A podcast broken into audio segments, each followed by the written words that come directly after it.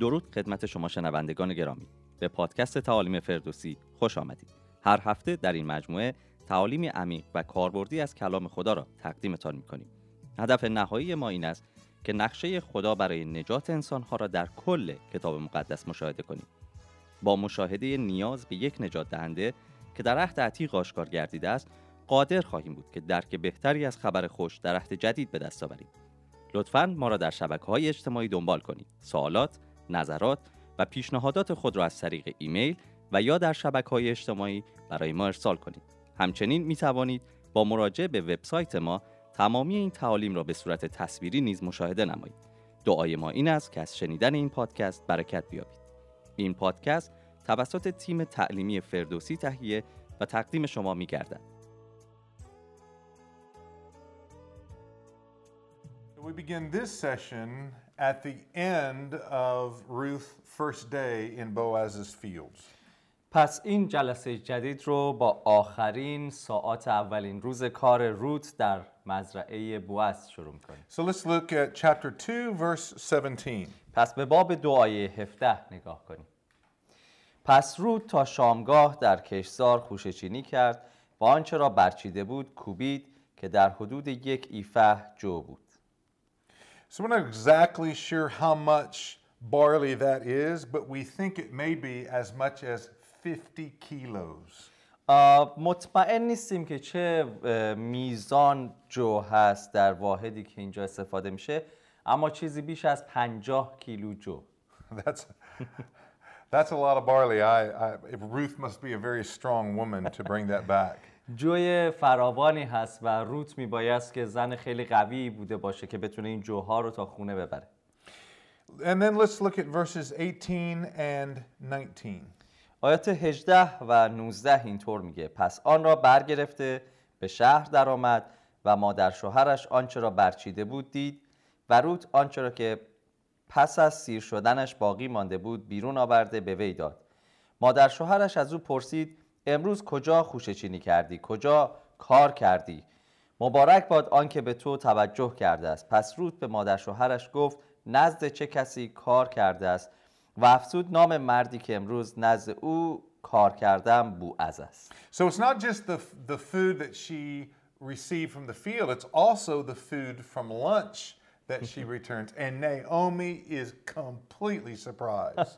پس نه فقط این جویی رو که روت به همراه خودش آورده بلکه باقی مونده غذای اون وعده ناهار رو هم همراه خودش داره و نعومی از دیدن این میزان خوراک به شدت شگفت زده هست Where did you get all of this food? She says. میگه همه این غذاها رو از کجا آوردی Um, some guy named um, Boaz. یه آقایی که اسمش بوعز بود Now, if this was a movie, the camera would take a very close-up face, a face shot of Naomi, and her eyes would get really big, and the music in the background would go da da da da. what a surprise! پس اگر یه فیلم سینمایی اینجا تهیه می‌شد این از اون لحظه هایی هست که دوربین باید روی صورت نامی زوم می‌کرد و چشمای درست شده نامی از تعجب و یک موسیقی در پس زمینه که هیجان حاکی از این اتفاق رو نشون می‌داد So let's read verses 20 through. Uh, let's just go ahead and finish the end of the chapter. از باب از آیه 20 باب دو تا انتهای باب دو رو می‌خونم نعومی به عروسش گفت مبارک باد او از جانب خداوندی که محبت خود را نسبت به زندگان و مردگان ترک نکرده است. نیز گفت آن مرد خیشاوند نزدیک و از ولیهای ماست. روت موابی گفت او همچنین مرا گفت با خادمان من بمان تا زمانی که تمام محصول را درو کنند. پس نعومی به عروسش رود گفت دخترم خوب است با کنیزان او بیرون روی. مبادا در کشتزار دیگر گزندی به تو برسد.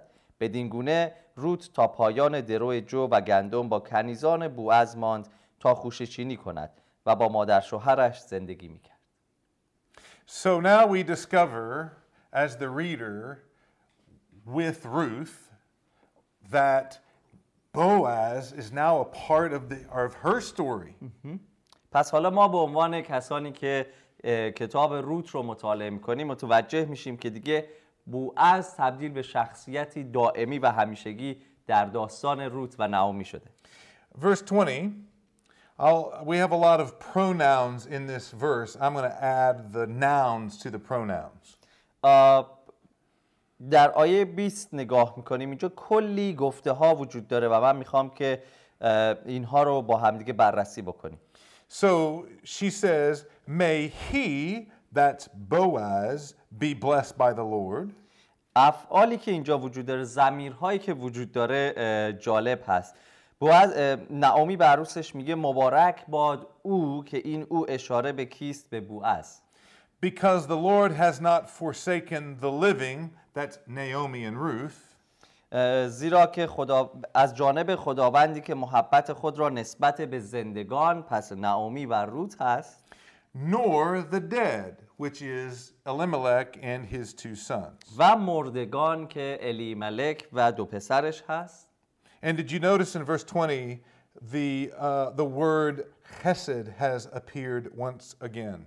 و میبینیم که در این آیه 20 اون کلمه خسد یک بار دیگه ظاهر میشه You know, it's interesting. If you look back in verse 3, the author writes the story that we're, that we're watching unfold in a way that's really neutral. اگر برگردید به آیه 3 می‌بینیم که نویسنده خیلی تصویری که در آیه 3 نشون میده کسانی که به کشزار میرن و درو می‌کنن یک تصویر خیلی نرمالی هست خیلی طبیعی هست So if you go back to verse 3, it says that Ruth happened to come to the part of the field belonging to Boaz. اه، در در قسمت دوم آیه سه میگه از غذا روت به قسمتی از کشزار در آمد که متعلق به بوعز است And, and this is the same with Boaz. Boaz happens to, um, happens to be in the field that day and notice Ruth. همین اتفاق مشابه برای بوعز هم میفته از غذا بوعز هم اون روز به این مزرعه خودش و کشزار خودش سر می‌زنه So the way it's written is it looks very normal on the outside, but it's interestingly enough, it's Naomi that notices the hand of God behind the scenes making this connection happen. وقتی که این آیات رو مطالعه میکنیم در ظاهر به نظر خیلی ممکنه که اه، طبیعی و نرمال هست این اتفاقات که حالا از غذا روت رفت به مزرعه بوعز اون روز بوعز هم دست بر غذا به کشزار خودش سر می‌زد ولی جالب هست این خیلی که نعومی اون شخصی هست که دست خدا رو تشخیص میده در پس همه این اتفاقات So she is the one filled with hope. پس نعومی کسی هستش که دوباره لبریز از امید میشه Just as Boaz has shown kindness, she sees that God is showing kindness. فقط چون بوعز رحمت و مهربانی خودش رو آشکار کرده برای نعومی این به منزله این هست که خدا محبت و رحمت خودش رو آشکار کرده So in verse 20, we're introduced to another very important theological word. بنابراین دوباره در آیه 20 از باب دو به یکی از کلمات خیلی مهم الهیاتی می‌رسیم It's the word redeemer, or in English, kinsman redeemer. در در این آیه این کلمه ولی هست نعومی میگه که بوعز از ولیهای ما هست It's a technical term connected to family law. این یک کلمه هست که از لحاظ تکنیکی به قوانین خانوادگی ربط پیدا می‌کنه The kinsman, or the, the, um, the redeemer, is responsible for the economic position of his family when there is a crisis. اه، ولی کسی هست که در خانواده جایگاهی رو داره که زمانی که بحرانهای اقتصادی در خانواده رخ میده ولی اون کسی هستش که از اون افراد محافظت و مراقبت می‌کنه Now, the Hebrew word here is the word goel. کلمه عبری برای ولی کلمه گوئل هست And there are five ways the goel performs his duty in the Bible. در پنج طریق هست که این کلمه گوئل وظیفه خودش رو در کتاب مقدس آشکار می‌کنه First, the goel's responsibility was to make sure that the hereditary property of the family never leaves the clan or the tribe. اولین وظیفه ولی این بود که مطمئن بشه مایملک خانوادگی زمین ها و دارایی ها از دست اون قبیله و از دست اون خانواده خارج نمیشه And that's found in Leviticus chapter 25, verses 25 through 30.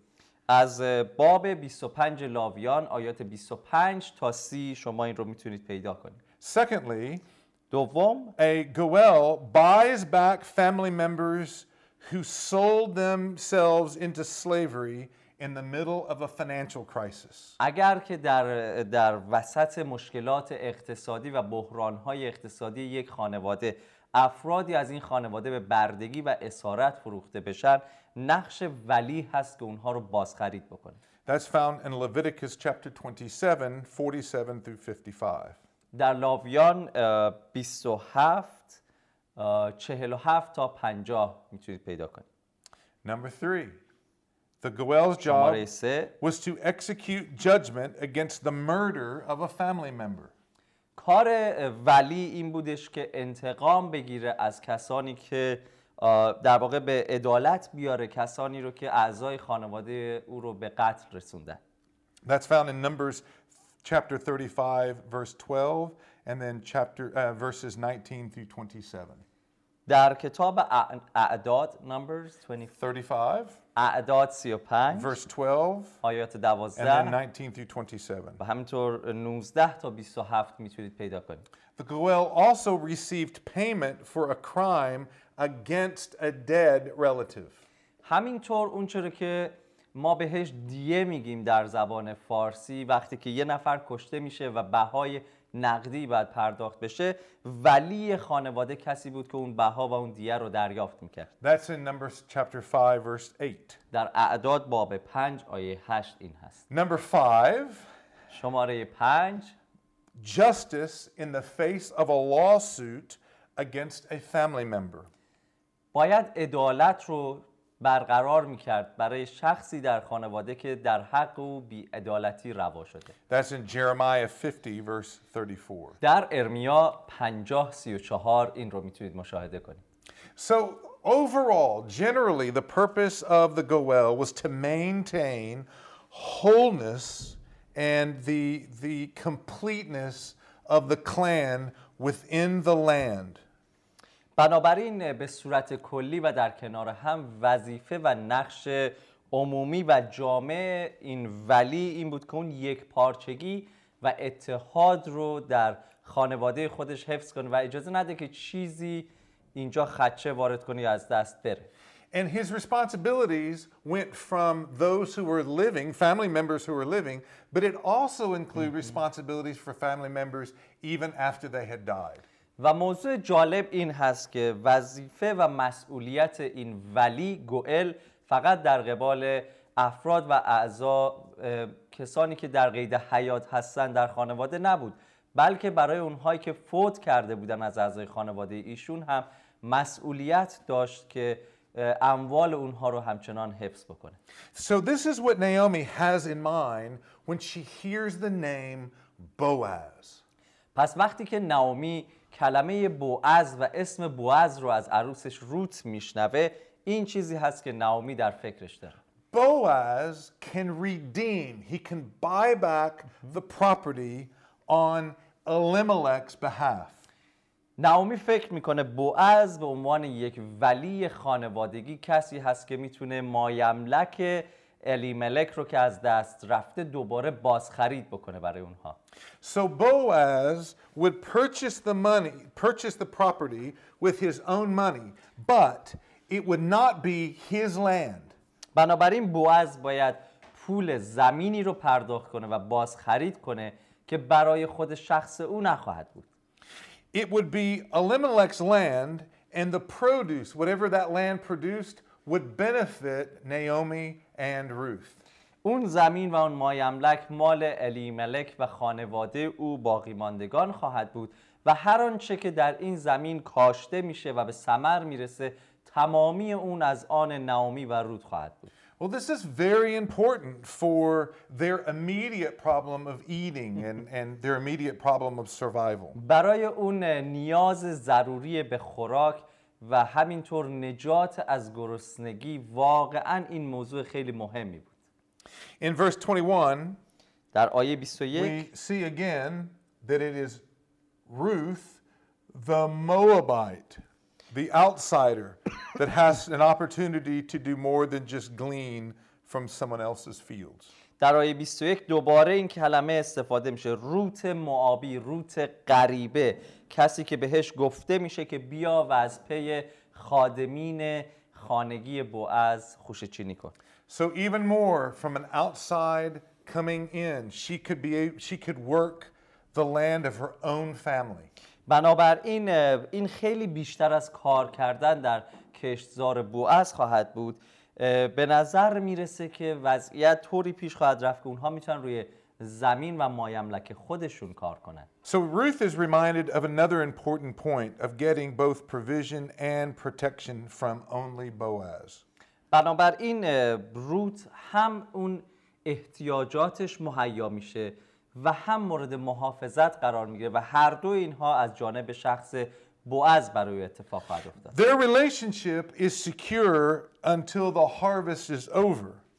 رابطه اونها در محافظت و در مهیا کردن در امنیت خواهد بود تا زمانی که فصل درو پایان بگیره But there's no real plan after the harvest. و برنامه ای حالا برای بعد از زمان درو هنوز وجود نداره But this year they will survive.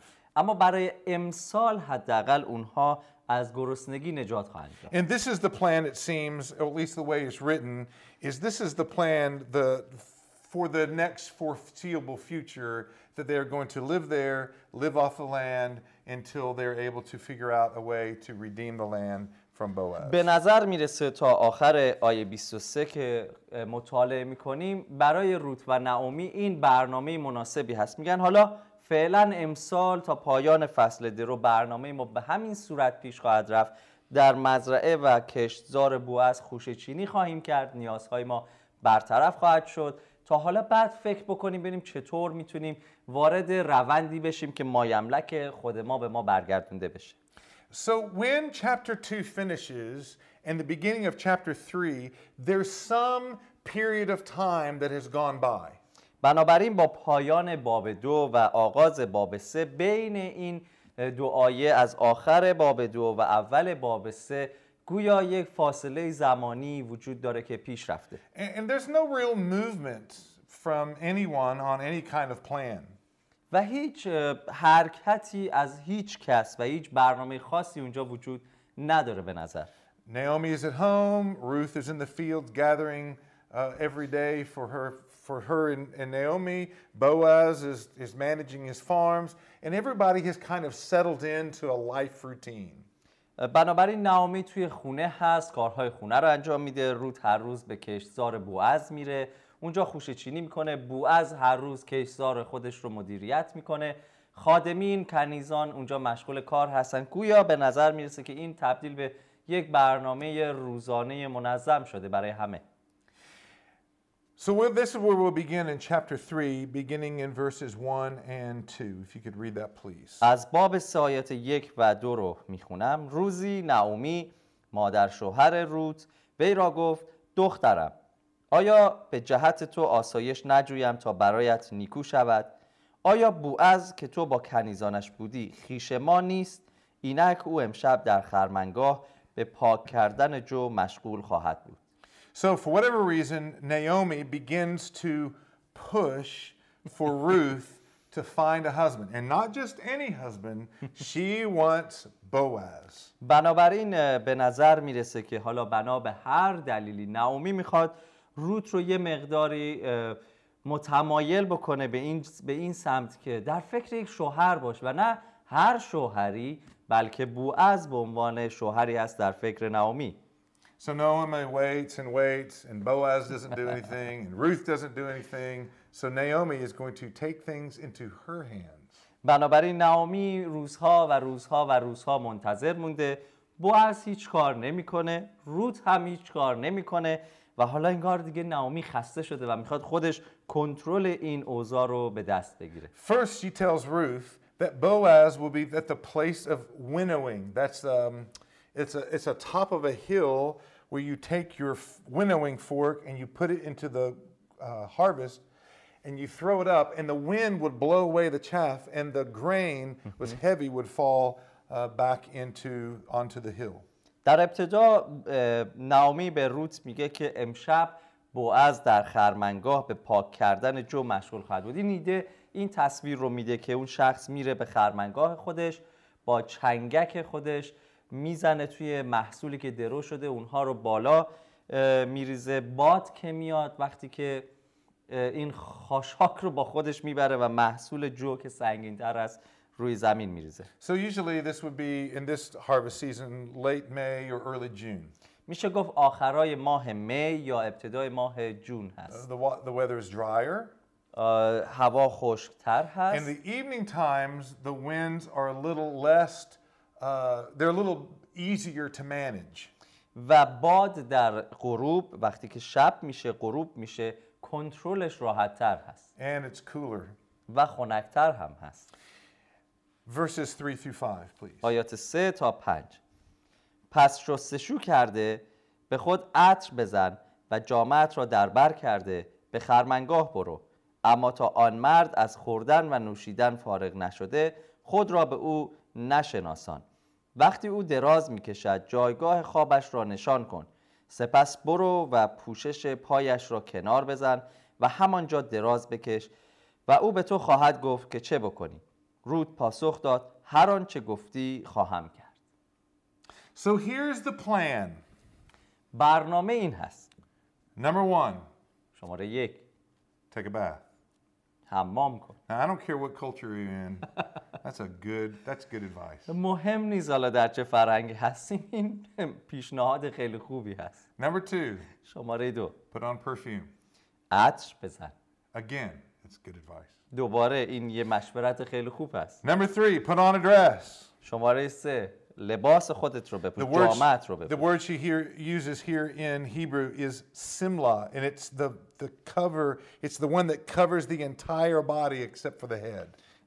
جامعت را در بر کن اون کلمه عبری سیملا مربوط به نوعی پوشش و لباس هست که تمام بدن رو میپوشونه به جز سر رو Uh, Exodus 22 tells us that uh, the simla is what was used for poor people to serve as a blanket. اه، در خروج باب 22 میگه این جنسی از لباس بود که به مردم فقیر و توحیدست کمک می‌کرد به جای پتو ازش استفاده می‌کردن But I think there's something else going on here, something more. ولی من فکر می‌کنم یه چیز بیشتر و دیگری همینجا اتفاق داره میفته I think she's she's advising uh, Ruth to dress like someone who is not in mourning over the death of their husband. به نظر می‌رسه که نعومی داره به روت میگه طوری بپوش لباس خودت رو در بر کن که شبیه کسی بشی که هنوز در فقدان از دست دادن شوهرش و مرگ شوهرش هست در اون غم هست In other words, I think Ruth, um, her dress and the way she looked on the outside was sending a message to Boaz that she wasn't interested in any kind of romance. She was still, uh, you know, still connected to the past. بنابراین این نوع جامعی که نعومی به روت میگه بپوش به نظر می‌رسه که همون ظاهر و همون پوشش نوعی پیغام رو به بوعز خواهد فرستاد که روت هیچ اشتیاقی به مرد دیگری نداره بلکه هنوز در غم و یا در فکر شوهر پیشین خودش هست I think the, the advice is Ruth, it's time to look interested. به نظر می‌رسه که نعومی داره پیشنهاد میده به روت ببین روت زمانش رسیده که یه مقدار جذابتر به نظر بیای Maybe Boaz wasn't the problem. Maybe Ruth was the problem. ممکنه که بوعز مشکل داستان نبوده شاید روت و شکل پوششش که غم مرگ شوهر رو همیشه نشون می‌داده مشکل داستان بوده and then her last part of the plan was meet him at night. و در قسمت آخر نقشه نعومی به روت میگه شب برو رو ملاقات کن Bethlehem was a walled city, a city with walls. بتلهم شهری بودش که با دیوارها محصور شده بود So at night, people would come into the safety of the city. بنابراین در هنگام شب و تاریکی مردم به امنیت داخلی شهر وارد می شدن. But during the times of harvest, Boaz was more concerned about his crops' safety than his own. اما اه، در زمان دروی محصول نگرانی بوز بیشتر برای محصول و درآمدش هست تا برای شخص خودش so that night, he goes up to the, to the top of the hill to watch over his harvest. بنابراین اون شب بوز به خرمنگاه خودش میره تا از محصولش مراقبت کنه He would eat, he would drink a little bit of wine until he was relaxed. خواهد خورد غذا می‌خوره مقداری شراب خواهد نوشید تا اونجایی که یه مقدار ریلکس بشه راحت بشه make it باد روی اون. تپه به صورتش می‌خوره خیلی راحت میشه خوابید And Ruth was to wait in the shadows until she was sure that he was asleep. و روت باید در سایه ها و در تاریکی باقی میماند تا وقتی که مطمئن بشه که بوعز به خواب رفت Then she would uncover his feet and then run over and lay down. و بعد میومد پوشش روی پای بوعز رو کنار میزد و بعد میرفت دوباره اه، عقبتر Now, nothing inappropriate is going on here. و هیچ اتفاقی اینجا نخواهد افتاد She moves his blanket so he would awake. اه، پتو رو کنار میذاره- می‌زنه ممکنه که بیدار بشه. And once he was awake, he would know what to do next. و وقتی که او بیدار میشه به خاطر خونکایی که به پاش می‌خوره در نبودن این پتو او خواهد گفت که روت چه کنه. It's a big risk. ریسک خیلی بالایی اینجا وجود داره. Boaz could have rejected her, بوعز می‌تونه او رو رد بکنه or maybe he would have misunderstood what she was trying to do. ممکنه دچار سوء تفاهم بشه بوعز که روت داری چی کار می‌کنی And, then he would have rejected her because of the misunderstanding. و می‌تونست به خاطر این سوء تفاهم روت رو رد بکنه Or, or maybe he would think that it was a sexual kind of thing, and maybe he would try to take her inappropriately. You, you don't, we don't know. و ممکن هست که بوعز فکر می‌کرد حالا شراب هم خورده خوابیده فکر می‌کرد اینجا یک چی اتفاق جنسی در حال ات- در حال رخ دادن هست. ممکن به یک شکل غیر صحیحی روت رو بگیره. There are a lot of issues, a lot of issues going on, a lot of uh, things that they couldn't know. خیلی چیزها خیلی مشکلات اینجا می‌تونه وجود داشته باشه و درست درک و فهمیده نشه. And she's the one making the first move for marriage. و در واقع روت با این حرکت کسی است که اولین قدم رو برای ازدواج برمیداره which is not really appropriate in their culture. که در فرهنگ اونها چیز صحیح به حساب نمیاد And there's also a big age difference between Boaz and uh, Ruth. Boaz being older and Ruth being younger. تفاوت سنی بین بوعز و روت هم اه، خیلی زیاده کاملا مشهود دیده میشه فاصله سنی بین بوعز و روت And of course, she's a field worker and he's a landowner. و همینطور روت که جزو کنیزان هست و در مزرعه و خرمنگاه کار می‌کنه بوعز که صاحب و ارباب هست Of course, the biggest challenge is that he's an Israelite and she's an outsider, a foreigner. و مهمتر از همه بزرگترین مشکل در این داستان بوعز یک اسرائیلی هست و روت موآبی یک غریبه. از همراهی شما بسیار سپاسگزاریم. امید داریم که این پادکست باعث تشویق تقویت و بنای شما گردیده باشد. لطفا نقطه نظرات خود را در پایین همین پادکست برای ما بنویسید و در صورت تمایل آدرس پادکست ما را با دوستان خود به اشتراک بگذارید. برای اطمینان از اینکه هر هفته پادکست جدید ما را دریافت کنید لطفا مطمئن شوید که این صفحه را subscribe کرده اید لطفا تیم ما را در دعای خود به یاد داشته باشید.